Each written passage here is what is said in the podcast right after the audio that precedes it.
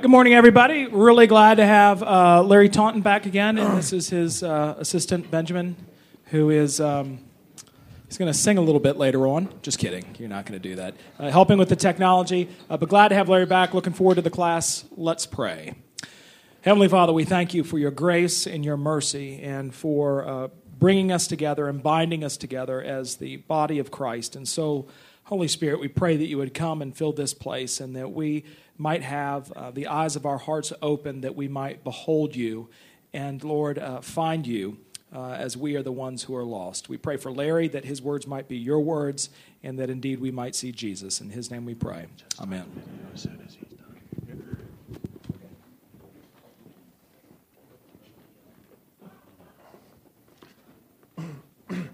I pulled up to the Tom and Jerry. Um, I was on my way out of town, so I was getting gas. Pretty afternoon, we were just headed to, uh, you know, headed to some yard sales, right, and we had just left my house. I lived down the street from the scene, and uh, we were in front of Tom and Jerry's at that intersection that I walk through almost every day. I was sitting in my car with the door open and kind of just looking around. We were looking at each other saying, you know, let's go eat lunch here after we finish. And I happen to glance over at the intersection that's just right there. I feel like I saw the cyclist entering the intersection in, in my peripheral vision. And I think I sort of stuck looking over there because I saw the cyclist coming down the hill really fast. And as soon as we said that, we heard a really loud crash. I just remember like brakes, mm-hmm. brakes, and a huge crash. Which was like a car crash, just bang. And then I think I remember hearing the cyclist head hit the car. More than anything, I just remember seeing how high he went into the air. He went from going forward to going up, way up, very high in the air. Just seeing this guy fly through the air, it took me a while to even realize that was a person, It just looked like a rag doll going through the air. and then just plummet down. And I didn't see the guy hit the ground. I just knew that he had, and you could hear it. Crashing onto the ground, like crashing and sliding onto the ground. It was scary. He just kind of landed like a sack of potatoes and slid down the street a little, a little ways. Kind of facing me, but just not moving at all. I was just frozen and I was like shaking. Emily just starts screaming at me, really, just stop the car, stop the car. I remember immediately being surprised that his head wasn't was still intact. I mean, it was that bad. I was in shock. My first immediate thought was, "Oh my God, that man's dead."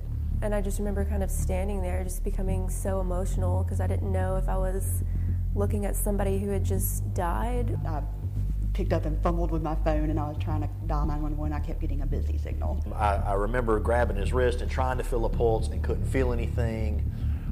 Feeling of his neck and couldn't feel anything. I could see the guy lying on the ground, and I could see another guy over him.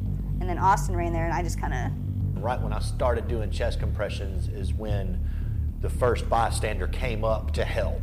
When I ran over, the um, one guy was performing CPR, and then He sort of coughed and started breathing. all we can do is call 911 and stabilize his head. it kind of felt like time slowed down. I just stood at the guy's head and to hold it basically in place and keep the airway open. That's when he started moaning. The only word I can think of is pain for that sound. That's the sound that a person makes when they're dying. Just intense, intense pain. Just, I never heard anything like it in my life. Almost like a wounded animal, just a very um, raw sound. When he started making that noise, that was awful. And this thick, long, I mean, I didn't know that you could live with that much blood, you know, blood outside of your body just trickling. I mean, thick, just slowly seeping out, just like syrup. It really struck me that it broke the carbon fiber bicycle in half. Just kind of a mangled mix of metal. The car looked like a tree had fallen on it. I see these teeth that I think are missing in the mouth because there's just there seems to be just no jaw there almost. It's it was incredible. Very, it was really traumatic. made me feel helpless because I could not, you know, just useless and helpless because I couldn't do anything more for this guy. I think it was probably around 10 to 15 minutes from when I arrived and an ambulance was able to get there. I just had to call my family afterwards and um, tell them what I had just seen. This person could not have lived through this. I thought because he hit his head so hard on the ground that the, that blood would start pooling in the brain and put too much pressure on the brain. I thought he would die from brain damage. He's not going to make it.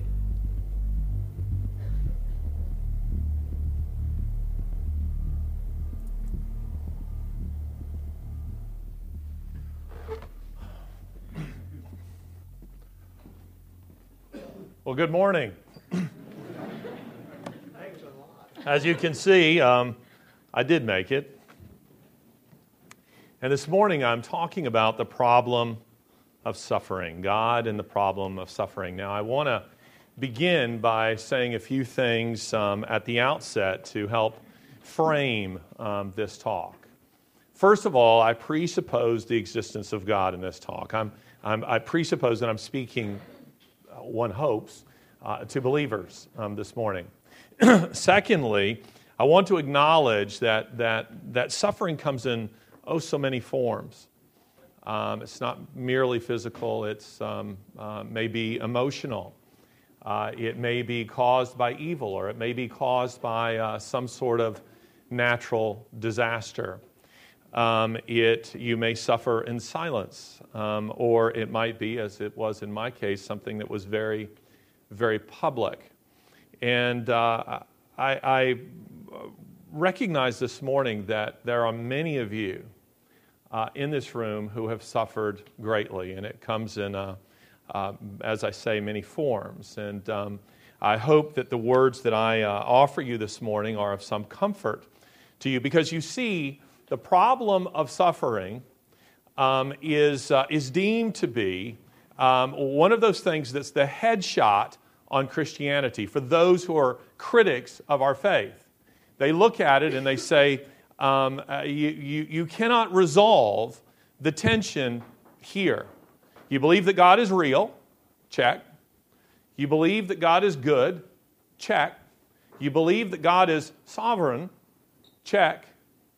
And here's why I got you you believe that He allows suffering. How in the world can the Christian God be both good and sovereign and allow suffering? It's a Gordian knot that you can never untie, or so some would have us believe. Five days before this accident, um, I was debating an atheist by the name of Michael Shermer in Seattle. And um, that debate went, we think, uh, reasonably well, even if there weren't very many Christians in that audience. And uh, this happened on October 10th. And uh, while I was yet in ICU, and I spent a fair amount of time in uh, ICU um, here at, uh, at UAB, uh, Michael uh, began sending emails and then has put on the internet something called uh, an open letter, letter to Larry Taunton, in which he is challenging me to debate this very issue, God and the problem of, of suffering, because he was sure you know, this will be like shooting fish in a barrel. And I, I recall vaguely replying to Michael, Michael, you're practically chasing my ambulance. Um, could I, could I perhaps recover and get out of the hospital before we have this debate? Or perhaps that's the way he figured he could win. Um, but uh, this, is, this is the way many see the problem. And what saddens me, it's the way many Christians also see the problem. Maybe they never quite say it, but they, uh, they think it. And it's interesting to me that the Judeo Christian explanation of suffering alone, among all the religious explanations of suffering, sees God as sovereign. Every other, every other religious explanation gives God an out by not making him, uh, him a sovereign God. He is uh, something like Captain America. You know, he's, he's a good guy, and he's very powerful, you know, uh, in superhero kind of fashion. But things happen in, in the world that he just didn't see coming or couldn't control because he was too busy, you know, trying to prevent this disaster over here, and hence couldn't, couldn't solve that one. But Christianity does not see God that way. And not only that, what's interesting is that Scripture doesn't always make the kind of effort we would like to resolve the tension. Meaning, Scripture is unashamedly um, uh, uh, presents God as all powerful and presents and, and, and allows suffering. I mean, uh, isn't it interesting that the moral law is set right beside those passages that are referred to as the violence passages in the Old Testament? When I addressed the issue of, uh, of Old Testament violence, it occurred to me Larry, don't, don't approach this subject as though you have to apologize for God. It's clear God is not apologetic for it himself. He says, This is who I am. Don't make me into a cosmic Santa Claus because it's not who I am.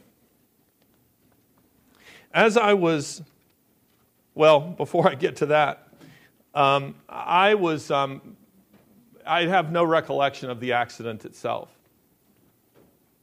I was unconscious on the scene.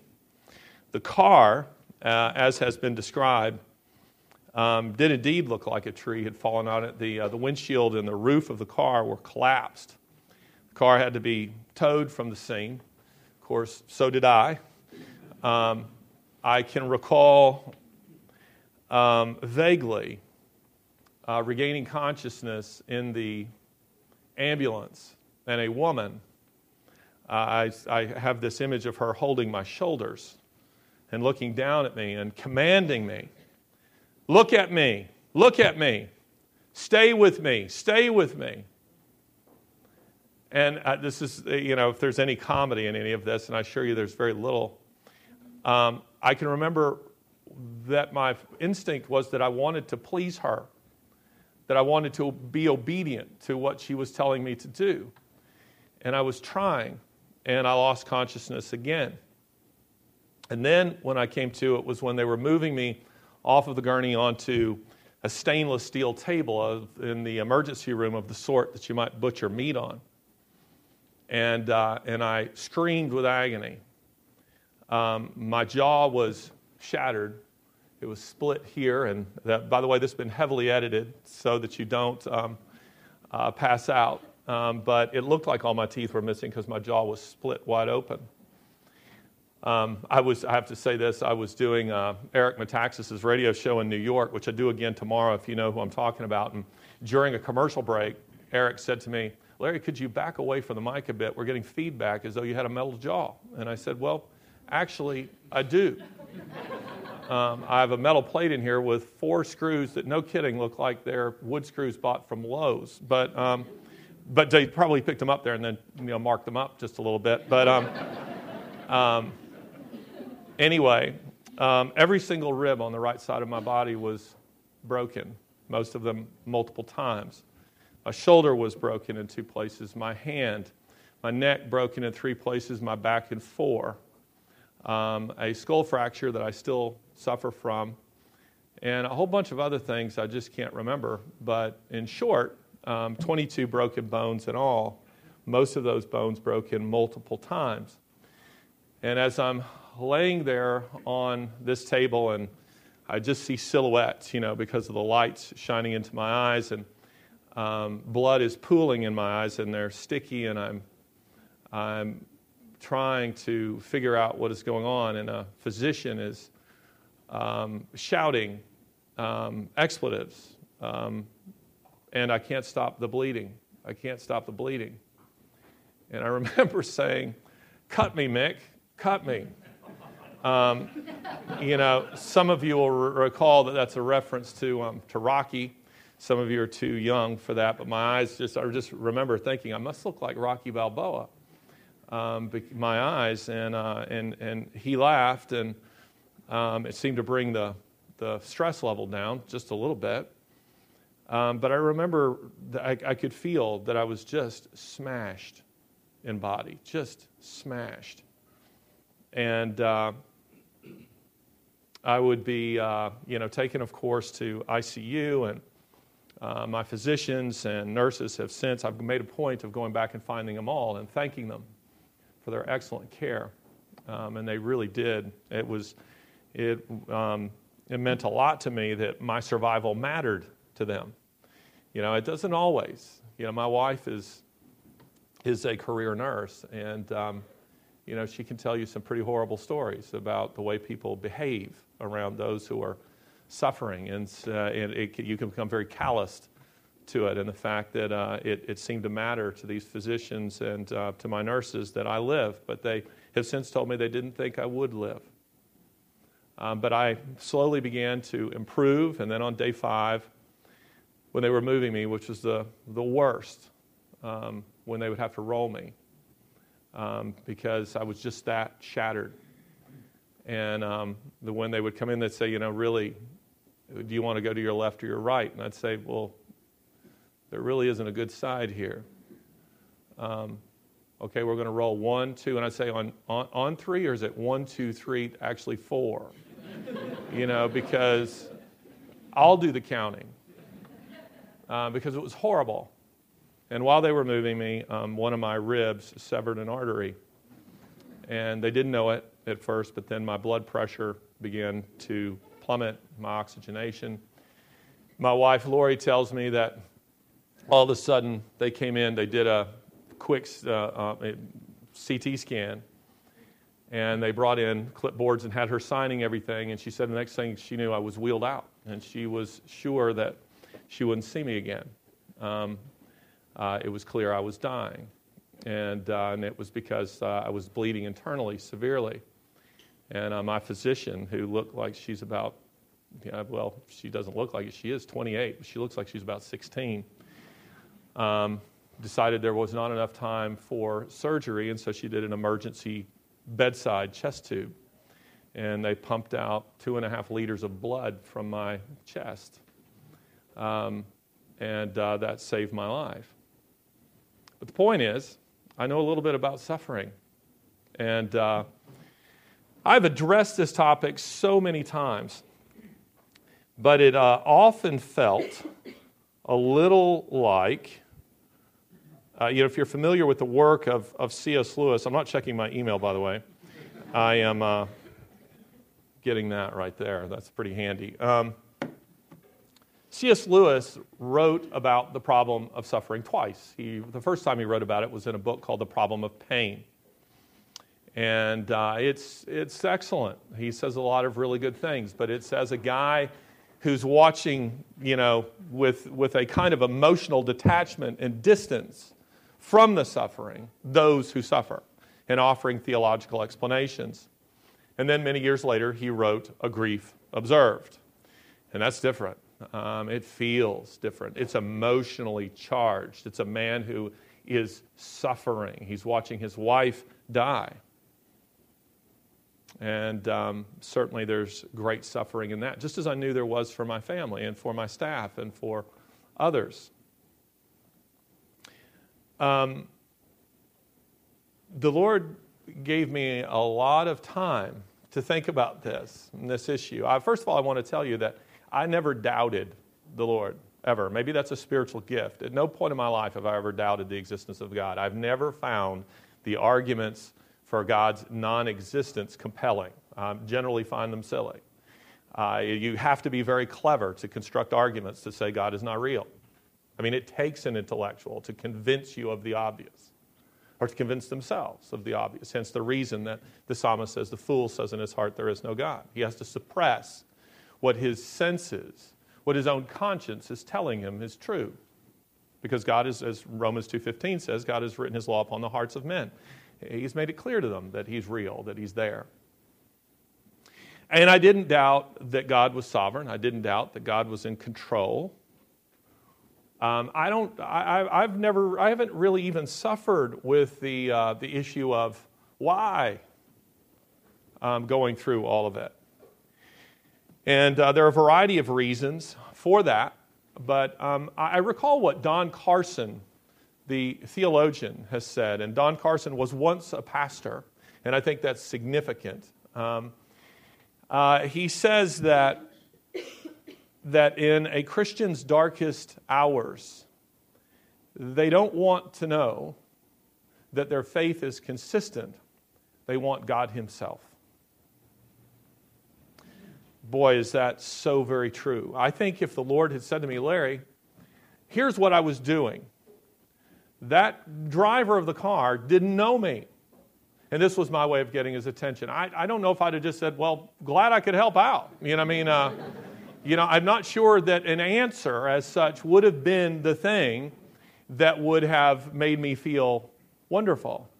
Rather, I found myself searching the scriptures, you know, late at night, and, it was at night, night was the worst because I was trying to keep people with me, you know, talking with me, but like lights, they just eventually just go out. And it's because at night it felt like the demons of hell just came out and oppressed me, and my pain ramped up at night because I didn't have any distractions and because I felt like I was alone in the world, sleeping, uh, uh, not sleeping, rather.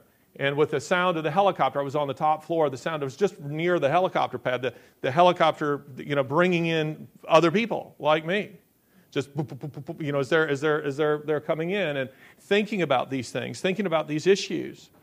And what did the Lord teach me in the midst of my own suffering? Well, I took great comfort, rather than it being something that upset me, that unsettled me, I took extraordinary comfort in the knowledge that God is sovereign.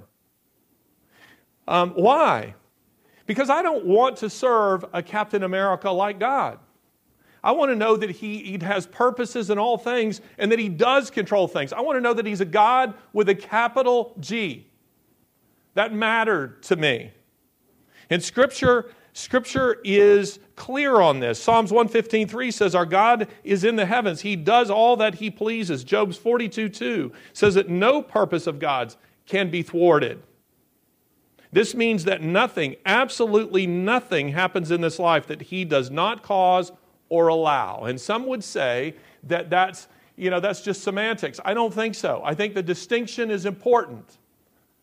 There is a difference between what he causes and what he, allow, what he allows. Now, for some of you, this may unsettle you, but it shouldn't. It should provide comfort to you.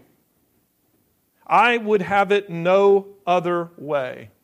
I currently live with a very rare type of skull fracture. Until 94, there were only uh, 57 known cases of people to, it's an occipital condyle fracture, um, to have it and survive.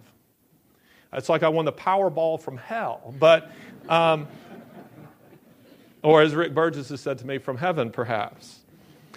But I take comfort, I trust in the knowledge that my life is in His hands. Now, it's no less true of your life than it is of mine. I just have a very physical reminder of it. The reality is, He has numbered all of our days. He has, he knows the, the, the, has counted the hair on your head. He has counted every breath you will take. He knows the moment He will take you from this life. And for me, there's something very comforting in that knowledge that my God is sovereign. He controls all things. I also trusted in the fact that, as Romans 8:28 tells us, we know that in all things God works for the purpose of those who love Him, who have been called according to His purpose.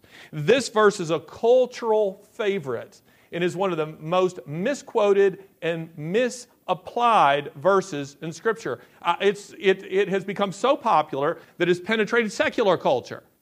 I hear unbelievers kind of sort of quote it and saying, well, all things work together for good. I say, not for you. it might just be crap for you.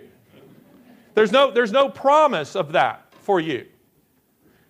The verse the verse doesn't say all things. It's just not a, a, blanket, everything works together for good. No, it's for those who love Him, who are called according to His purposes. If you know Jesus Christ, whatever you have suffered one day God is going to reveal to you what He was doing in it. Take comfort in that. For me, that's good. It's almost, you know, it's like the, the hood of, but, you know, looking under the hood of my, my truck. I don't exactly know what's going on in there. I have some vague ideas of how, you know, an internal combustion engine works. Fuel injection.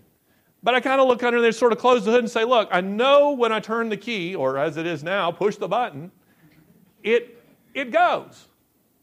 And I'm confident in that. I don't feel a need to have every single answer ad- uh, addressed. If my God could fit into my finite brain, He's not God. You need to understand that. If you understood everything about God, where's the mystery? That's part of the majesty, the wonder of the God that we serve. But God is working His purposes in your life. I was also confronted with the fact that without him I can do nothing. John 15, 5 tells us this. It's mostly a reference there to spiritual things. We're dead without Christ, we're raised with him spiritually. Our lives are regenerated in him. But there's a very physical reality to this. Hebrews 1 3 says he sustains the universe by the word of his power meaning that, that, that, you know, the universe as we know it would explode like the Death Star if it weren't for the fact that God sustains it. He gives life and breath to everything. And without Him, we can do nothing. As I'm laying there in that hospital bed, I couldn't even move my head. The pillow, how, how poignant is this, had become a tormentor to me. A pillow because the little spot on the back of my head where my head laid on that pillow would ache because I couldn't move it or put my arms up to fluff it or anything.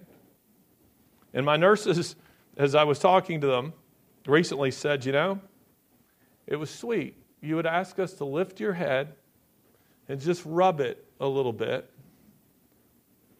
and then put it back down my head hurt so much. And I was reminded that without him, I could do nothing. I'm a proud man. I'm used to being physically strong, self reliant, self motivated, driven, in control of my environment, and bam, in an instant, I'm in control of nothing. I'm only barely aware that there's anything in that moment. I'm aware of all of you here right now. So uh, I learned that spiritual attacks come at our lowest points in our suffering. That's why I say that it was at night that it felt like the demons of hell crawled out of the woodwork. In loneliness, there's loneliness often in pain. And it's because other people, however much they might want to understand what we're going through, simply can't. And it's in those moments that you begin to understand what the psalmist means when he, he speaks of the Lord being his shepherd as he walks through what? The valley of the shadow of death. In your pain, it's, that's, that's where you're going. And others can't go with you. But the Lord can. And He is who you want to have with you. Seek Him in your suffering. I learned that there is great mystery in suffering. God's purposes are revealed to us something like a, an iceberg. I could just leave it like that and let you all ponder it and think it's very profound. But you know, an iceberg only reveals one ninth of its total mass above water.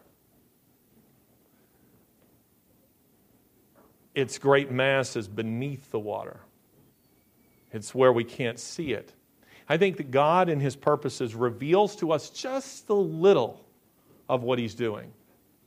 Don't speak too confidently about all that God's doing in, in your own suffering, meaning you might have a glimpse of it, but I suspect there's, there will be more that we will discover in the hereafter. There's great mystery in it and uh, in, in God's purposes in general. And He only gives us glimpses of it. Scripture tells us that now, 1 Corinthians 13, that now we see but through a glass darkly. Then we shall see face to face. Now we know in part, then we shall know in full. How wonderful is that? Rather than feeling that you need to have neat and tidy answers for everything, be contented with that which God reveals to you. And He does reveal some of His purposes. Not always immediately, sometimes later. I'm still unpacking so much that I've been through in the, uh, the last seven months. I'm still learning. But I only see part of God's purposes. And I look forward to that day uh, in eternity when He pulls back the curtain and says, Here's what I was doing, here's what I did, here's the, mar- my, the, the majesty of my plan, of all that I was accomplishing. And I don't really have the time to go through all that I would like to say on a topic as complex as this, but this is the most important point I think I can make. You cannot possibly hope to understand God's purposes in suffering if you do not know God. It's why critics outside of the Christian faith won't ever get it because they don't know Him. Um, while uh, I, I have many sleepless nights these days, and I usually look for something happy and light on TV. ESPN, Looney Tunes is always nice. but one night, while I was as yet after I left the hospital, I um, for two months was still in a recliner because I couldn't I couldn't lay down, and if I got there, I couldn't get back up without help. And uh, I came across the film Skyfall, the James Bond movie, which I'd seen many times. And I won't ask you how many have seen it because you probably won't admit to it. But it struck me in a way that had never hit me before in watching it. And the premise of the film, if you haven't seen it, is the, there's this evil character named, named Silva who's formerly a, a, an agent of the British Secret Service, and he's bent on, you know, as they all are, you know, controlling the world. You know, they're never contented with an island or a planet or anything like that. They got to have the whole enchilada. And uh, Silva is bent on rule of the world, and he's bent on destroying um, his former employer, M, played by Judi Dench. She's the head of the Secret Service. And she has another servant, and that servant is, of course, 007, James Bond. And Silva captures Bond and he ties him to a chair.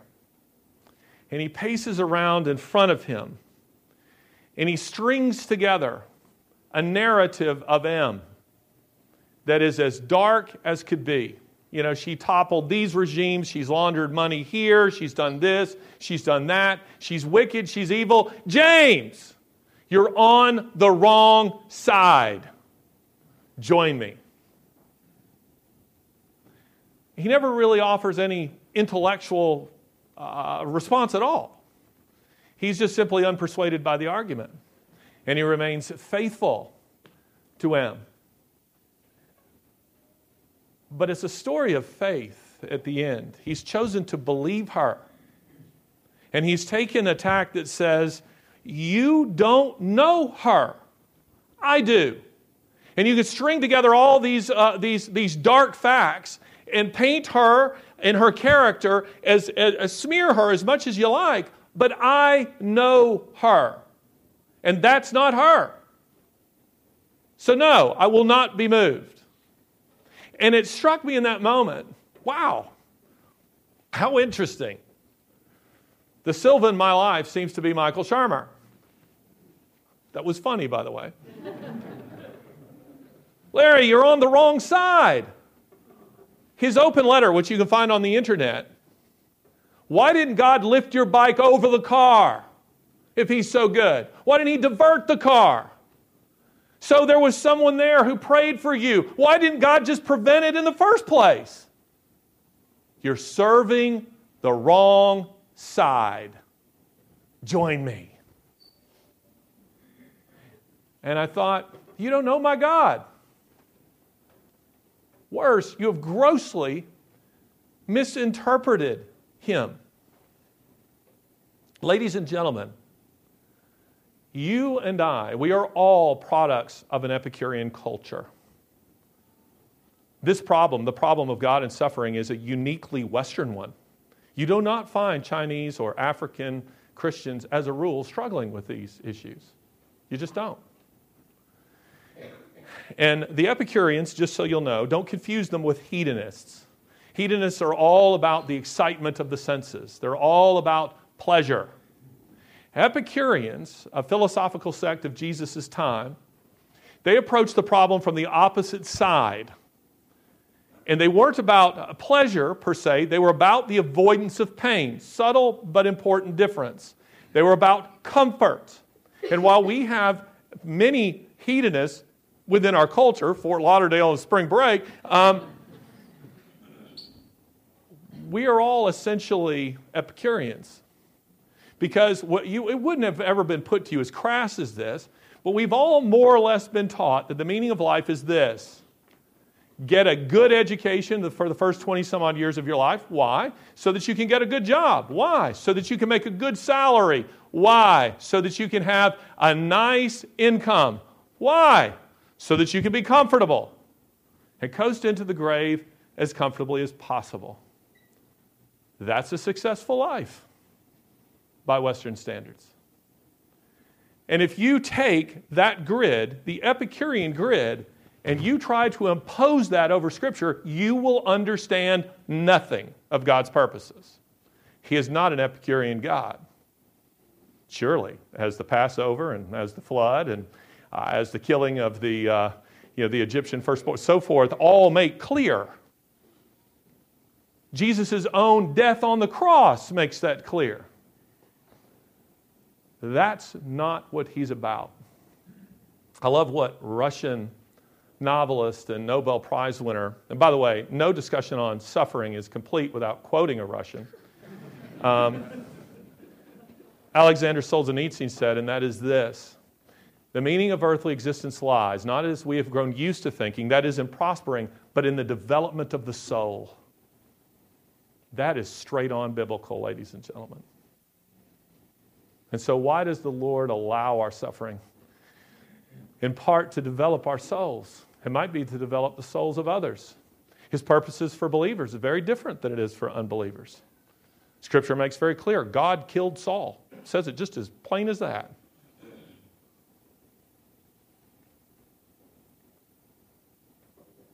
God's purposes in our lives are very different. As I was laying in the hospital, one day a physician came in and he did this. These chairs may be too heavy for me to do it, but he, he walked into the, uh, to my room and he grabbed a chair and kept walking and he slid a chair like that and then he plopped down in it. And I didn't recognize him. He said, I did the surgery on your jaw. And as we're doing the surgery, somebody said, We need to make this guy look good. He does TV and that sort of thing. and someone else said, I've heard him on Rick and Bubba. And someone else said, You know, did you see that interview on whatever? And I thought, Who is this guy? He said, So I left and I Googled you. And I decided I wanted to come and talk to you. So I went, I grew up an evangelical Christian, um, but my faith took a beating in medical school. I had no real answers and I'm fighting my way back. And I'm going to sit here, I'm, a, I'm a, in doing my residency, and I'm going to sit here for as long as you stay awake and ask you questions. I said, You know, I'm on about 50% horsepower right now because you have me on Neurontin, oxycodone, and morphine. So if that's acceptable, he said, I'll take what you can give. And for hours, he just asked me questions. And I thought, the Lord has given me just a little glimpse of the, the top of the iceberg of some of his purposes in this. I've also noticed that in speaking to the issue of suffering, people pay attention more than they ever did when I talked about it before. But let me leave you with this, and Ben's going to play you a little something else here. And then I'll have some closing remarks. The Lord is present in your suffering whether He ends it or not. He is just as present. Remember that. And while we speak of and we see so much suffering and evil in the world today, as Ben will show you, it's worth remembering that God can and does sometimes choose to save in this life. He always saves those who believe in Him in the next life. But as Daniel chapter 3 says, Shadrach, Meshach, and Abednego, our God is able to save. Ben.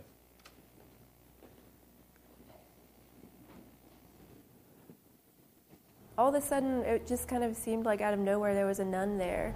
There's actually a nun that was praying over us, and You know, I, I'm not even sure where she was coming from. She had her rosary in her hand and she was praying. it was almost surreal, like you could almost see in a movie. At that moment is when I um, looked up and took a picture, just because I take pictures of everything. and you almost had the leadership of the nun. People were kind of in a loose circle and just staring at the cyclist and just silently praying. And the nun was the closest, and really, you could tell putting thought into this and just saying every prayer she knew. And then finally, when he came around, I kind of felt relief that he would survive somehow. And then I remember that first little glimmer uh, of, of thinking, I, how could he even be doing this? He, he made a joke that he was certain the person that hit him was a Muslim. And uh, at that point, I was like, because I didn't even know a sentence could come out of the face that I was looking at. It's a miracle that man's alive, I think was my exact words. It's a miracle that man's alive. He was dead when, I, when, I, when he hit the ground. When I went to see him in the hospital, and he was, they were getting him out of the bed. And I mean, and I looked at his face and I saw him stand and and we began to talk about football and and I thought to myself, this is like talking to Lazarus. I mean, this this is uh, I cannot believe you're alive, and it looks like you you may actually survive.